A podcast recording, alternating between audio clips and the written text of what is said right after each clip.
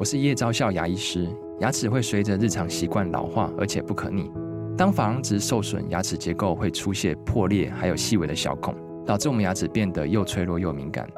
这边我真心推荐贝欧尼修复牙膏，内含 BioHAP 成分，搭配正确的刷牙习惯，经科学实证，可在两周有效让牙齿再矿化，修复受损珐琅质的细微小孔。相关资讯及购买通路，请参考资讯栏连结。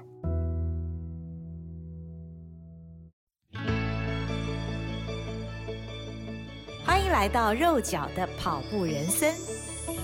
Hello，大家好，欢迎你来到肉脚的跑步人生，我是赵新平。听我们节目的大部分都是跑者，而跑者都来自于各行各业，每一个人的专业都不同。想象中，如果你自己是从事运动品牌代理，那是不是很棒呢？那就代表你永远都有穿不完的跑鞋跟跑衣啊！今天我们到现场请到了这一位来宾呢，就是这样子的一位在运动品牌界哦，已经资历超过三十年的。Brooks 总经理 Maggie，Maggie 你好，Hello Rose 你好，啊、呃、各位听众朋友大家好，我是 Maggie。哇，今天很高兴请到 Maggie 哦，Maggie 自己本身也是跑者。那今天为什么请到她来到节目当中呢？因为我听说了她的故事之后，我真的觉得非常非常的有趣。现在她是从事呃运动品牌的代理嘛，那其实从小她就是在一个。制鞋的一个环境长大的，他好像从小就跟鞋子结下了不解之缘，对不对？是，我是生的逢时，我出生的年代就是台湾是世界呃制鞋王国的年代，所以很自然的从小真的是在鞋厂打滚长大的。哇，那在鞋厂打滚长大，换句话说，你也在鞋厂打过工吗？从小是，而且开始的时间超级早的，我是。呃，国中的时候就必须每一天到鞋厂去打工，因为叔叔是开鞋厂的。那那个年代的鞋厂生意都非常好，每天都要赶接关，所以每天下午放学回来之后，妈妈就会讲说：“赶快去哦，你叔叔婶婶已经打了好几次电话来了，需要人手。”所以，我跟妹妹就会一起走路去叔叔家去打工，可能有时候做到十点、十一点，然后小小年纪很开心，也不以为苦，就是每天都有工可以打，那就会有很多零用钱。妈妈。让这些呃打工的工资全部让我们自己运用，所以我从很小，我可能可以去买自己喜欢的音响，然后后来练习打字，想要买打字机，我就去买了最昂贵的德国品牌的打字机，然后就就很开心有有这个收入。哦，那个时候打工就是帮跑鞋品牌打工吗？那个时候还不是，呃，小工厂的话是呃小小的各各式各样的鞋子都有，嗯嗯嗯，跑鞋也有，跑鞋、淑女鞋。我后来在呃开始念书之后，有暑假，那也在各式各样的鞋厂打工，有时候甚至一个暑假两三个月还会到不同的鞋厂去打工。哇，所以呃鞋厂里面相关的事情大概都做过，除了裁断坊，裁断坊因为有极高的危险性，那它是。只限有呃专业技能的人才可以进去，其他的从呃真车、从成型、从贴合、从整理包装，各个部门都历练过。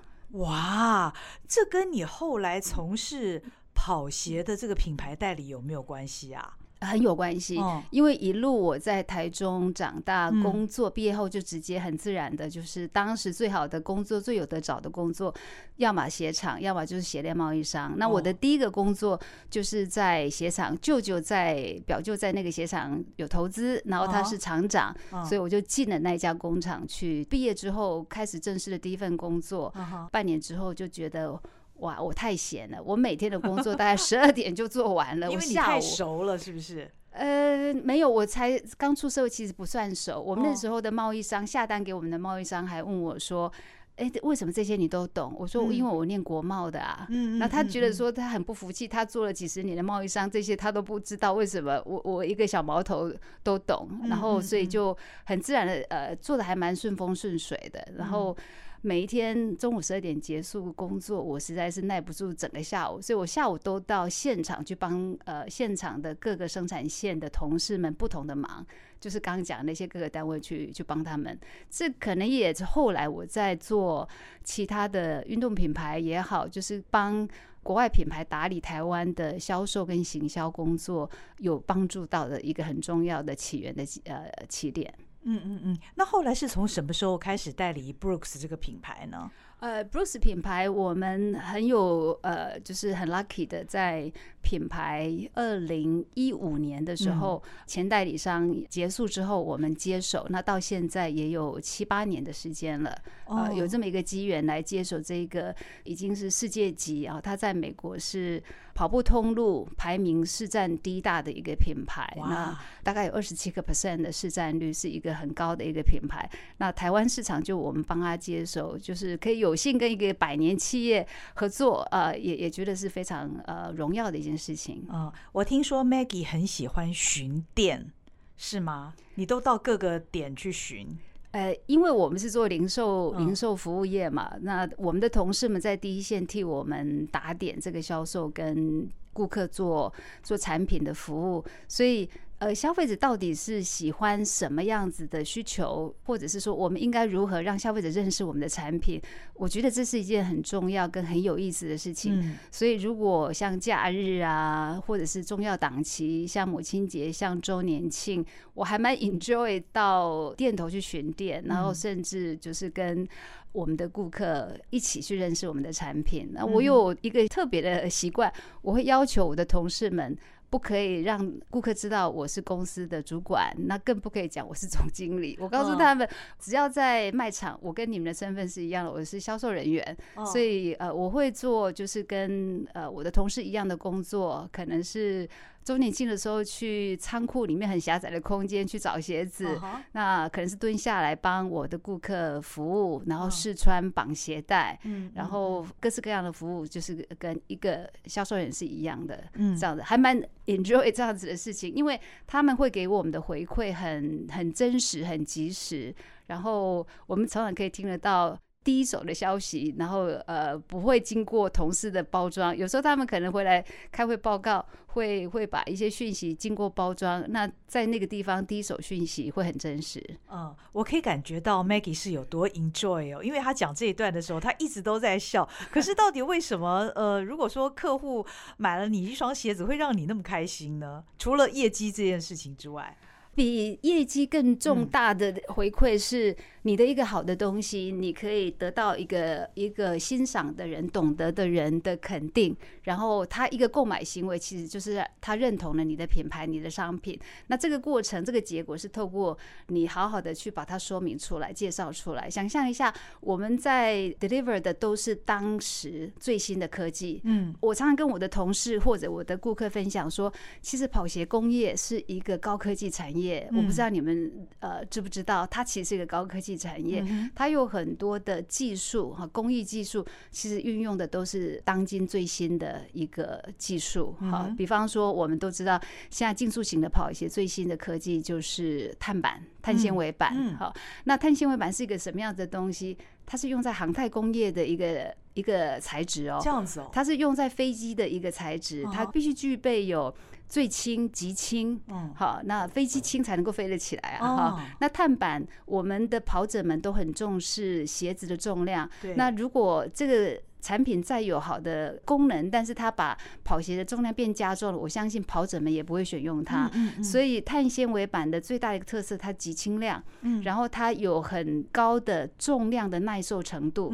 好，这个重量包括是我们都知道说，跑步的时候你创造出来的冲击力是一个人的体重的大概三点五倍到五倍不等。嗯、那看你的速度，看你的跑步的地面的呃材质，还有你的步态等等的因素会有所影响。这到底三点五倍还是到五倍？嗯、所以假设你一个人有五十公斤的体重，嗯、你跑步带动起来的这个冲击力有高达两百公斤，所以它可以耐受这两百公斤甚至两百五十公斤的重量，它必须极轻极薄，然后有很大的重量的耐受程度。嗯、那这些都还不够哦，碳纤维板有一个很大的特色，它的回弹力。好，它承受重量之后带动起来的推进型的回弹力，这是让它变得很厉害的地方。嗯、那也目前就是被验证、被认证，它确实有一个很大的推进力。那也广泛的被各大品牌来采用碳纤维板。嗯、不过碳纤维板早前几年的话，大家推出来的碳纤维板都是真正的碳纤维板。那陆续开始现在有一些就是仿碳纤维板，就不一定是真正的碳纤维板，它可能加了一些合成的其他材质，比方说 TP。CPU，然后让它变成是一个呃只有一部分一少部分的碳纤维板的成分，因为。推出来功能具备了，那大家也认同之后，可能开始有些人会希望用一个比较低廉的价格来供应给消费者，或者是消费者也开始在寻求其他的替代方案，比方说比较低廉的价格，所以开始有各式各样的选择性，有真正的碳纤维板的，有全脚掌的碳纤维板的，然后有半掌的半脚掌式的碳纤维板的，然后有加了合成材质的，呃，其他只有可能一小部分的碳纤维成分在里面的，那提供给消费者更多的选择性哦，这个讲起来真的是让人有点眼花缭乱呢。不过其实 Maggie 你自己本身也是跑者嘛，对不对？嗯，你自己会怎么挑你跑步的鞋子呢？我在第一双就是 Hyperion Elite，Brooks Hyperion Elite 推出的时候，当然就很迫不及待的去买了这双鞋子来穿。那这双鞋子给我一个很大的、很明显的回馈，就是我第一次稍微中距离的跑步的时候，发现我那天的跑程，我的速度均速每公里均速度。快了一分钟，这真是让我非常惊艳。每公里快一分钟，对，所以啊，首先必须声明一下，我不是一个很厉害的跑者，我的呃均速大概六七分钟而已，所以让我非常的惊艳。那从此也就是很常穿这一双呃 Hyperion Elite，在我的训练上面，虽然它是一个竞速型比赛的用鞋。那呃，此外我自己因为在运动品牌工作，所以我有很多机会去体验各种不同的新鞋，有穿不完的跑鞋。对对，那除了除了说。碳纤维板之外，那还有一个是现在比较新，也是新型的科技，就是氮气充填的呃中底的配方。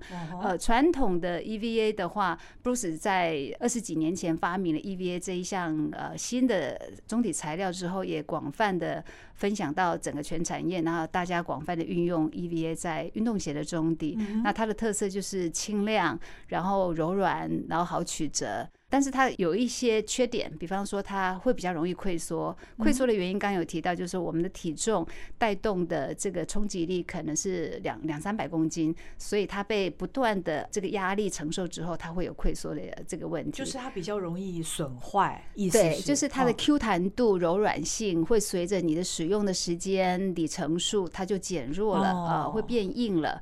那变硬的时候就不容易那么的好曲折，然后也没有那么的柔软了。这个是 EVA 呃有可能一些特性，所以这个产业我刚刚讲的高科技产业，它一直在寻求新的解决方案。所以氮气充填它是一个新的一个制成技术，它就是用高温高压。然后去在最后一道工序上面，它其实很有趣的一个一个制成技术。它的这个鞋底圆形的鞋底，好，是模具是很小，大约只有我们鞋底的长度的大概三分之一左右而已。那它在最后要发泡蹦出来的那一刹那，才加了高温高压，然后去。注入了氮气，然后瞬间膨胀成我们鞋底的长度。哦，好，它是一个很有趣的一个制成。那这个制成的特色就是说，我们鞋底的组织，这个中底的组织构造会变成一个无数的密闭型的球形气囊。那球形气囊有别于 EVA，它一个气囊一个气囊是独立存在的。那当我们在承受重量的时候，气囊会向外推挤，那创造出可以让我们把重量下压。以及吸震的这个功能。那当我们脚离地的时候，也就是冲击力离开的时候，它的这个球形气囊又会再重新聚合，所以就是不断的呃撑开聚合，撑开聚合，所以它有一个很好的耐受重量的一个呃实现。这是所谓的避震是吗？是，它的避震效果会更好，然后它的 Q 弹度、柔软程度会更好。更明显、更明确的一个脚感，嗯嗯嗯，对，嗯嗯，这个是氮气充填的。比方说，我今天穿的甘油二十代，它就是一个氮气充填的这个呃中底配方。那所以有很多好机会去呃使用跟体验这些 Bruce 最新的一个运动鞋的科技，或是运动服饰。哎，所以 Maggie 这样听你讲起来，呃，这个氮气充填的鞋要比 EVA 的鞋要来得好。呃，可以这么说。以现在以现代的科技来讲，大家想用过氮气充填，我想很难再回去了。大概都会追求氮气充填的这种中底配方。哦，所以 EVA 应该已经是一个过去式。但是它相对的氮气充填的大底，它的良率哦还比较低，所以它就会成本会更高。哦，所以它制成是速度稍微缓慢一点，那成本会比较高。所以如果有一些入门价格的品牌或者是款式，也许仍然会继续采用 EVA。哦，了解了解，哇，这样听 Maggie 讲起来，真的这个制鞋业它是制造业，也真的是高科技业。听到这里，我们是长知识了。不过，呃，Maggie，关于你是跑者的这个部分，我觉得大家一定也非常的好奇，你大概是从什么时候开始爱上跑步的？呃，台湾大概是大概从二零一二年开始封路跑赛事。哦，好，当时的氛围，社会氛围就是，我如果没有去参加几场路跑，我就训掉了。哦，你的社交圈的周围大家都在跑路跑，呃，所以很自然的氛围之下，我自己又是从事运动产业的，我就开始养成了一个运动的习惯，就是开始来练跑步。嗯呃，是一三年开始，所以其实刚好我前次算了一下，哇，我跑步。的，就是有持续性的跑步的历程，已经其实已经有十年的时间了。资深跑者，呃，不敢不敢，比我资深的人太多太多了。呃，但是就是以我的很忙碌的这个工作行程，然后。跑步当做是我一个运动的项目，我之前可能有时候爬山，偶尔上上健身房，呃，做做瑜伽这样子的运动项目，把它转移成做跑步，那也充分的体会到说，哇，跑步确实有一些比较方便性，我不挑场合，我不用等健身房的瑜伽课程或者是有氧的课程去参加一个大班课，然后我可能播个。呃，四十分钟一个小时，我自己可以从事的一个运动项目，有感受到它的方便性。那甚至我出差的时候，我跑鞋带着，也许就是到一个新的城市的户外或者是饭店的健身房一样，可以参加跑步。嗯哼，你你都怎么练跑呢？现在有在规律练习吗？呃，我我参加的跟跑团哦，很很感谢这个胆大还有 坚叔他们，还有倪大他们所成立的跟跑团，让我们这么多的跑友在这个大家庭里面有享受很多，包括跑步的这个训练课程，包括很多赛事的一个组织。那我的跑步比较佛系一点哈，就是呃，可能就是我早上早上上班前有有时候可能家里跑步机跑一下。那或者是河滨公园跑一下，嗯、那有时候是下班之后，嗯，那也会跟同事，因为办公室的地方就在河滨公园旁边，所以下班之后有时候也有一这个方便性。我们有一些同事就一起，大家揪一揪到对面的河滨公园跑一下步。嗯，是。哎、欸，我想到，既然你是 Brooks 的代理的话，你有没有跟这个 Desiree Linden 见过面啊？这个他是 Brooks 的什么跑步导师的？对，首席首席跑步。导师，我们在二零二二年正式把呃，当然 Bruce 跟 Linden Desiree Linden 合作的时间已经快二十年了。那他从 Bruce 呃所支持的一个 Bruce Beast Team，呃，还有就是汉森教练，汉森教练的这个训练课程里面，呃，一直到成为。Brooks 在呃美国的奥运国家代表选手里面也连续代表国家参赛了几次，也得到很好的成绩。然后他呃很深入的参与了 Brooks 所有的系列的。跑鞋的开发、设计跟开发，包括甘油系列是它的御用练习用鞋，包括呃 Hyperion Elite 系列，还包括 Hyperion Temple 的训练用鞋等等。那每一代都有它呃参与训练跟试用、提供意见的这样子的一个合作深度。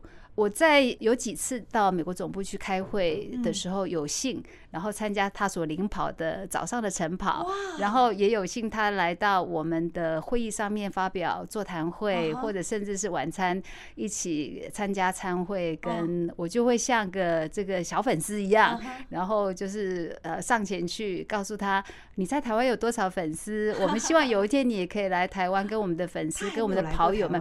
他还没有来过台湾，我希望他的书是不是有。出版社，呃，这边开始号召一下台湾的出版社们，呃，去取得版权。我们呃，在台湾有这么多他的粉丝，我相信如果中文版出版的话，应该也会有很多跑者会愿意去购买 Linden 的这个自传的书籍，然后说不定我们就因此有一个很好的理由跟名目，邀请他来台湾见见台湾的跑友粉丝们。嗯哼，对，他真的是偶像级的。不过我觉得他跟其他的跑者比起来也相当。低调，而且他好像有的时候给人家一点点有点小严肃的这种感觉哈。你跟他近距离接触的时候，他是一个怎么样的人？他一点都不严肃，但是您说的他很低调这件事情是呃完全正确的。我发现 Bruce 合作的所有的选手都有一个特性，呃，在跑友圈，我自己个人的观察，厉害的跑者呃蛮多都是蛮自负的，因为他们的成绩的得来并不容易，嗯，所以很多跑者是呃不是那么那么容易亲近，他可能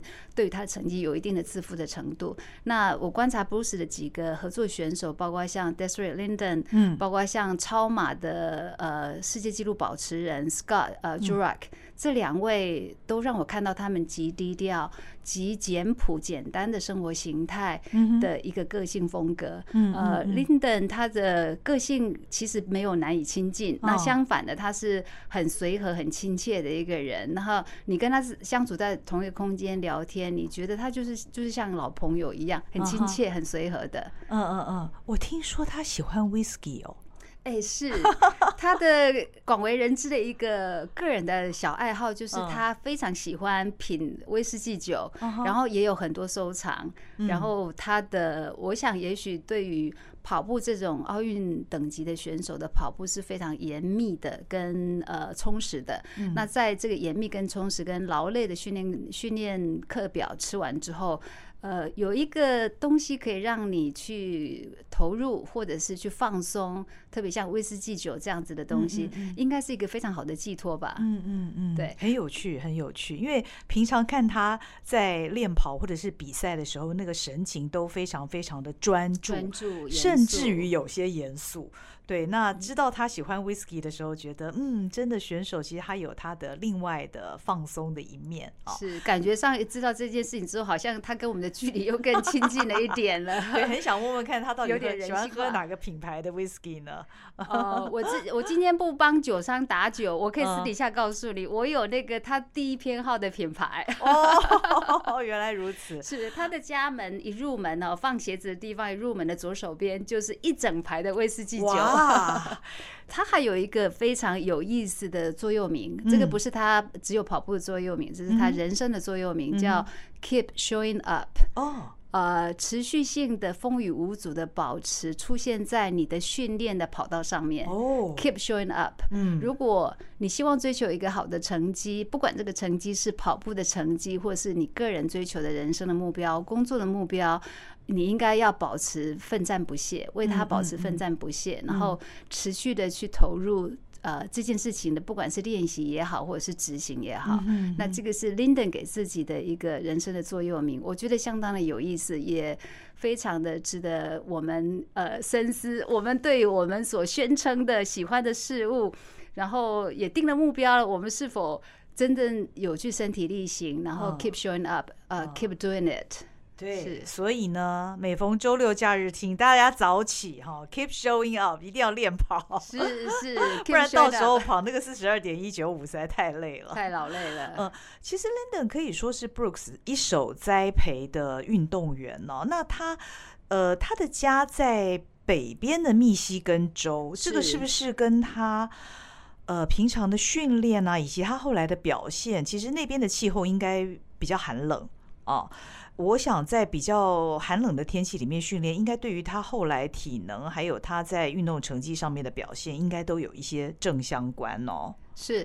呃，Bruce 所支持的两个很重要的 project，一个是 Bruce Hanson 呃 project，就是汉森教练、汉森兄弟教练所支持的一个训练营。那他支持的方式是帮他们盖选手村，然后让这些呃大学的选手们没有后顾之忧，就是只做选手的身份训练，然后比赛就做这件事情。那可能还有薪水可以领。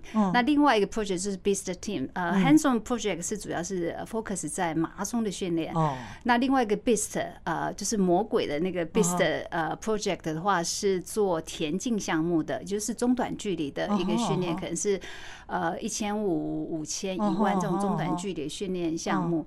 那他的训练营的地方正好就是在美国中西部密西根州附近，所以这个渊源是源自于此，就是汉森教练他们呃所在的地方，我们就直接盖在那那个地方，并没有迁就 Brooks 的总部是在呃西雅图。嗯嗯嗯，好，所以。这个这个渊源已经起源于将近二十年前，然后我我觉得这是非常好的一个结合，就是透过汉汉森教练他们的训练营，然后也培育了很多，包括像 Linden，然后还有像 AJ，呃，CJ Albertson，他是目前呃五十公里呃长距离超马的一个世界纪录保持人。哦，好，所以就。呃，也挖掘了很多很好的选手，以及现在还有一个新兴的。呃呃，女生呃很年轻，才二十岁的一个新选手，我们也非常看好她，将来也一定是奥运的夺牌的一个呃选手人选。嗯，嗯，都是在 Brooks 的这个 project 的支撑之下所呃挖掘出来的呃顶尖厉害的选手。嗯嗯，我想在密西根那样经常下雪的一个地方练习的话，也难怪这个 Linden 的成绩耐寒特别程度。所以一八年的波马因为下了冰雪，然后那些非洲选手完全。就是没有办法抵抗这些呃寒冷的天气酷寒，那 Linden 就是爆出了大黑马，拿走了冠军。这个也是美国选手魁违三十三年之后第一个呃把冠军再留在美国的一个选手，所以他们是嗨翻天了。对，我觉得那一场 Linden 真的是让人非常非常的惊艳。不过也因为那一场的关系，现在大家又期待他能够。再一次的有那样令人惊艳的表现，所以我想他的压力应该也蛮大的。有可能，不过我们相信他会透过威士忌得到很好的疏解。讲到这个，我就想到哈，因为我们每一个人跑步的一开始的原因不太一样，可是我很肯定的是，几乎所有的跑者他为什么会持续跑下去，就是因为他从跑步这件事情带给了他快乐跟成就感。啊，但是呢，往往我我觉得台湾的跑者，特别是一些跑得不错的跑者，后来不免都因为要追求成绩的关系，大家越来越在乎成绩。那在训练的时候，在比赛的时候，其实压力都相对很大，也就会忘记了他们当时跑步的初衷了。是，就是 run happy run happy 的精神。我有时候觉得，像我。不久前参加 Brooks 的一个活动啊，因为他的主轴、他的核心精神就是 Run Happy 的时候，又唤醒了我自己最初为什么我会开始跑步的那个原因，就是因为我觉得快乐。跑步是快乐的，对。但是现在，呃，好像大多数的跑者他们追求的是 Run Faster，要跑快一点。我觉得那不可避免，我自己也希望我自己能够跑得越来越好，跑得越来越快。但是要怎么样维持快乐这件事情，我觉得。既然这个是 Brooks 的核心精神的话，好像你们应该要。多多的让跑友对对这件事情要有共鸣，要一直回到那个初衷才对。呃，Bruce 有一个很简单的信仰哈、嗯，就是相信跑步是一件快乐的事情，然后也觉得跑步应该是一件快乐的事情，没有压力的事情。我们有一个写在墙壁上面的精神是这么说的：跑步可以影响改变一个人的一天。嗯、确实哦，我们每天可能早上一早就跑了步的那一天，精神体力都特别的好，然后特别的舒畅，这是很真实的。一个明确的体感的，那跑步也可以，因为你的一天改变，你如果很多一天都累积起来，你就可以改变你的一生。哦，我是这么相信的。那也可以改变全世界。如果很多人的人生都变得更正面了，因为跑步带来了很多的正能量的话，他确实可以改变他的一生，没有错。那所有的人都改变了，是不是这个世界就变得更不一样了？呃，更祥和，更充满了呃无数的正能量。跑步。这么的简单，这么的单纯，我们多么希望说，大家在面对跑步的时候，少一点点的压力，不要拿成绩、拿 PB。呃，拿这个目标赛事给自己过多过大的压力。不过每一个人在历练每一件事情，呃，如同我们在历练每一件事情一样，在历练跑步这件事情，可能都有不同的阶段性。有的人在那个阶段性，他就是执着于那个成绩，嗯、这个这个很难去说服，除非他自己经历过了。所以我们等待大家可以回归跑步的初衷，真正的体认到跑步是一件 run happy，是一件可以很轻松、很简单就可以的快乐的事情。嗯。Maggie，跑步改变了你什么吗？哇，太多了耶！Rose，、嗯、呃，我这十年以来，我从小可能运动基因还不错，就是那种念书的时候，老师会当学校运动会的时候，每个运动项目都帮你报的那种学生，什么铅球、垒球，然后那个标枪、铁饼、跳高、跳远，都会把你报进去的那一种，所以。在跑步这十年以来，我领略到了跟其他运动项目完全截然不同的快乐。首先，它可以带给你的脑内啡很明确，而且是很及时跟很大量的。你的你今天有跑了之后，你今天就是不一样，对，就是不一样。长时间这个十年下来，所以我我我的成绩不是顶尖，但是我确实从中感受到我体力变好了，精神变好了。你体力跟精神变好的时候，你在做任何事情，包括工作，包括其他生活的事情，你都会有更好的专注的能力。那专注的能力就可以事半功倍。嗯，好，然后呃，你可以有更好的思考的能力。好，不管是你是从事主管阶，呃，或者是一般的工作者。你一个好的思考能力多么的重要，所以我从跑步当中得到非常多的利益，那也很希望把这个利益可以告诉更多的朋友、更多的同事。所以我们在办公室其实有推广一个已经六七年的一个跑步的 project，我们鼓励员工从事跑步，那跑步的。这个标准呢，很简单，就是国健署推广的三三三。我们希望你每周可以去跑三次，然后每一次可以跑三十分钟以上。那你的军训率要达到一百三十下以上，所以就三三三。如果你有了做到了，请你把你的里程的截图传给公司的这个工作人员窗口，他就会帮你记录下来。那我们是每三个月每一季统计一次，你达到这个三三三的次数，一季大概就三十六次的话。你就会有一笔奖金。哇！那你第一次达到三三三的时候呢？是你会拿到一只 Garmin 的手表。哇！所以我们办公室现在有拿有 Garmin 手表的人已经一大半以上了。哦，不是送 Brooks 的跑鞋。哦，跑鞋他们已经很多了，大家都有 Brooks 的跑鞋了。所以就是你需要一个装备嘛，就是一只跑表。然后你领完一只跑表之后，你下次再三十六次的话，那对不起，我们那个跑表留给别人。所以它的游戏规则比较特别。第一次拿到三十六次的时候，你就可以有一只跑表。第二次之后就奖金，也不错。那我们有同事很有意思，他想要投资自己。我觉得跑步是一个很好的投资自己。我们的大老板巴菲特有讲过一句话，他说：“Invest yourself。”投资你自己啊，最好的投资，最重要的投资其实不是外面的投资，是你自己，你个人。嗯，所以投资你自己。那我们这个同事很有意思，就是他在我们这个 project 一刚开始的时候，他就惨惨买了一台跑步机。嗯，然后他觉得他就是目标，他一定要把每一季的奖金都拿到。哦，然后他的那个跑步机老早就回本了。那他现在仍然是那个每一季颁发季奖金的时候一定上台的名单之一。哦，这个很有意思的一个一个同事。是，所以投资自己跑步这件事情是非常非常值得投资的。然后它成本很低，维持很好，对不对？我们有很多同事在这六七年的这个跑步方案里面，哇，就是可能减一二十公斤的大有人在。嗯，台湾我昨天看了一条新闻，有一点点 sad，就是呃，台湾的肥胖是远高于日本的。这个标题新闻的标题是这么下的，所以。可能饮食可能疏于运动，然后不自觉的体型过重了，那可能后面紧接着就三高，三高就上来了。所以提醒自己，投资自己最好的方式其实是运动，其实是跑步。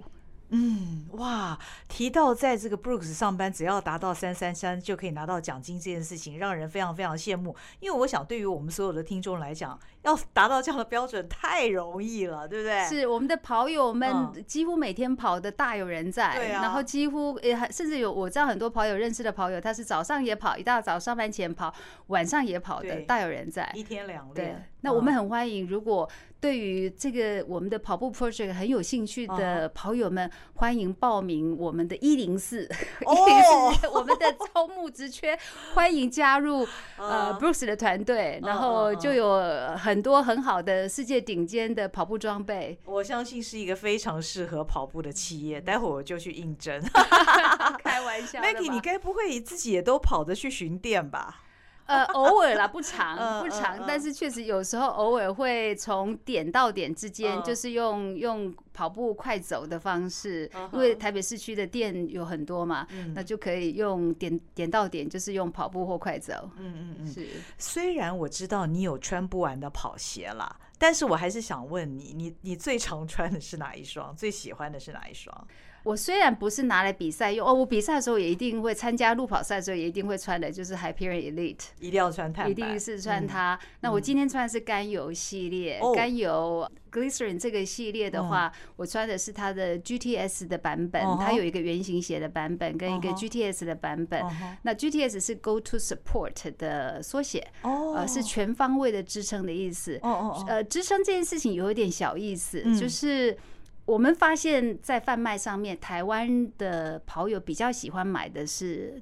避震缓冲的一个平稳型的版本。嗯，那在美国的这一个有两百多年跑步历史的市场，他们卖的最好的鞋子，其实一直都是支撑型的跑鞋。哦，所以就是说，这个已经有发展两百多年的市场的跑者们，比较重视的是支撑型的跑鞋，比较觉得重要的是支撑型的跑鞋。那所以我们也一直在推荐我们的呃台湾的跑友，哎，其实支撑很重要，因为这是一直是 Brooks 很拿手的一件事情。呃，在今年刚好最近在美国产业做了一个调查报告，显示美国的消费者他们这是数万张的这个问卷回馈的意见，美国的跑者认为 Brooks 的品牌印象是一个可以帮助我免于受伤、免于受运动伤害。的一个品牌，哦，在这个部分它是拿到第一名的一个一个品牌。那这源于 Brooks 在设计开发上面，他们很重视。呃，这个跑鞋的防护性、保护性，嗯，哦，我们我们在很多系列的这个呃宣传上面有告诉大家，Brooks 是一个膝盖的防护专家。哦，那 Go to Support 的话，主要是来自于一个 Guide Rails 的一个轨道导引支撑系统，它它帮你在中足到后跟的这一个两侧，嗯，然后做了两道防护墙，它有一点点像是摇篮，哈，这个侧墙的概念，也有一点点像保龄球的两侧的轨道的概念。就是说，我们可能因为受过伤，或者有内旋的步态，又或者是说。我们在参加一场长距离的训练也好，或马拉松赛事的时候，我跑到二十 K、三十二 K 之后，我的体力已经不支了，我可能会有一些步态的偏移。那虽然步态偏移在我们的感受上不是那么的明显，可是人体的神经系统是一个极精密、极细微的一个组织，这个轻微的偏移可能已经造成你神经极大的一个牵动拉扯。那膝盖在不断的这个拉扯的过程当中，其实就是让你的膝盖这个宝贵的筋膜，我们的筋膜一辈子就这那么多，嗯，你提早报废掉，提早用完这个筋膜，就是我们到了中老年人之后，可能会有一个呃膝盖退化的这个问题。那呃这个防护系统 Rails 的防护系统，就是说让你在需要得到更多支撑的时候，它可以适时的给你顶住。让你不会因为步态的偏移、脚步的偏移，而不必要去过多拉扯你的膝盖，大概是一个这样的概念。那它有可能是。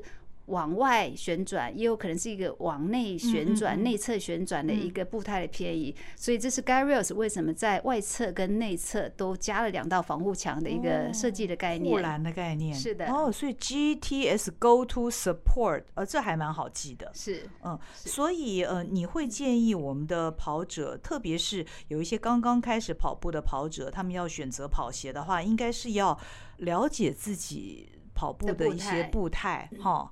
可以到店里面去做测试还是怎么样吗？因为刚跑的人可能也不太清楚自己是属于哪一。呃，Brooks 有一个很重要的选鞋概念，我们有一个 Shoe Guide 在我们的网站上面，台湾的网站跟全球的网站都有一个 Shoe Guide，就是呃帮助你认识你你的一些步态跟状况，以及你适合什么样子的鞋子。我们有一个很重要的概念，就是说没有一个步态叫做正确的步态，每一个人的步态都是独一无二的，它就跟你的 signature 就是你的签名。一样都是独一无二的，所以我们有一个足测系统叫 Run Signature，就是跑步的一个足测的一个系统，它是用动态足测的方式去录影录下来，然后去有一个系统，有个 APP 去嗯。呃精算你的偏移的数据，然后来决定你适合的是 Guide Rails 的还是平稳型的还是支撑型的跑鞋啊，来提供你的。这个建议。那当然，每一个跑者最好的一个选鞋的方式就是试穿，嗯，跟试跑。好，所以我们有一些呃分店，如果空间允许的话，我们会有跑步机，就是让你做试穿之后再做试跑，嗯，然后了解一下，哎，我的脚喜不喜欢？其实不用担心，你穿上去之后，你的脚会告诉你他喜欢的是哪一双，哦，他自然会告诉你他比较喜欢哪一双的脚感。好，那我们。在做试穿上面，我们有一个提供的概念，就是 fit feel right。你先试穿它合不合脚，然后你去感受一下它穿起来的脚感如何。然后第三个层次是你要试跑看看 ride，就是呃感受一下它跑步起来之后的跑感如何。Fit feel right，就是先试穿，然后合不合脚，合脚性，然后再就是你的脚感，然后最后是体验它的路感，就是跑起来的路感，可以姑且把它叫做试鞋的三个步骤。哦，四写三步骤，这个也都非常欢迎跑友们在 Brooks 现在全省有在百货专柜有十几个直营店点，然后在。一些呃跑步专门店跟运动用品店也有几十个这个授权的经销店点，都欢迎大家去做试穿体验。哦哦哦，我觉得这个测试真的是蛮重要的。另外，我想到刚刚这个 Maggie 说他的大老板是巴菲特，哎，这个不是夸张哦，这个是真的。因为我想大家不晓得，Brooks 是呃巴菲特的这个波克夏海瑟威公司百分之百。拥有的一家公司，这个其实还蛮少见的，因为巴菲特投资大概都是，比方说他喜欢可口可乐啊，他喜欢这个哎苹果啊等等的这个，或者是 Bank of America，但是他都只投资一部分，一部分。可是 Brooks 是他百分之百拥有的一家公司。我想，巴菲特先生他非常认同 Brooks 这一个品牌的企业文化，有经过一百多年的形塑。我觉得 Brooks 这个品牌形塑出一个跟任何的其他企业也好，或者是其他的跑步鞋的品牌的有牌公司截然不同的一个企业文化。他就是我，我那天形容说，如果把其他品牌比喻为艺人的角色，那会很争夺呃镁光灯跟报道的版面。Brooks 他就像一个学者，就像一个科学家，他就是孜孜不倦的在研发。那什么样的东西超级谨慎，然后呃完全不妥协于，也也甚至不在乎于我的上市时间应该要多快啊。我们有时候会很着急，说赶快出来。比方说三年前的这个碳板鞋的，那时候奥运要开始了，那大家都急于说，因为它有个特殊的规定。当时是因为碳板鞋好像还没有被奥委会评定为可以使用，后来隔一次的奥运之后，他就有一点松绑，说你只要在奥运前三个月已经上市在市面上流通的跑鞋就可以拿来当次的奥运做比赛，所以就很急的大赶快去 push 美国总部赶快推出，他还是不动如山，就是就是慢慢来，慢慢来。所以我觉得他的企业文化很截然不同。那他研发专注，比方说 Hyperion Elite，他可能已经经过一千五百位以上的精英跑者的试穿体验，提供了意见。那更改的版本已经不下不下一二十次的这个版本更新，一直不断的改，然后改到最后才去做量产，然后一定要确保每一个细节。那我我会形容 Brooks 像一个科学家，像一个研究学者，也是因为我们因为工作的关系，有机会接触到很多细微的研发的这个这个文件。嗯，他分享的这个产品的报告，根本就是像 天书一样，就是有很多很细微的数据型的资讯，然后呃告诉我们。这样子的说法，这样子的结论，这样子的做法，这样的做工是源自于哪些数据所支持跟支撑的？然后就是要提供使用者一个最精确的版本的产品。嗯嗯嗯。所以在这样的一个公司服务，在这样的一个产业服务，Maggie，你的一生从小时候到现在，其实都跟鞋脱不了关系哈。你也一直都非常的乐在其中。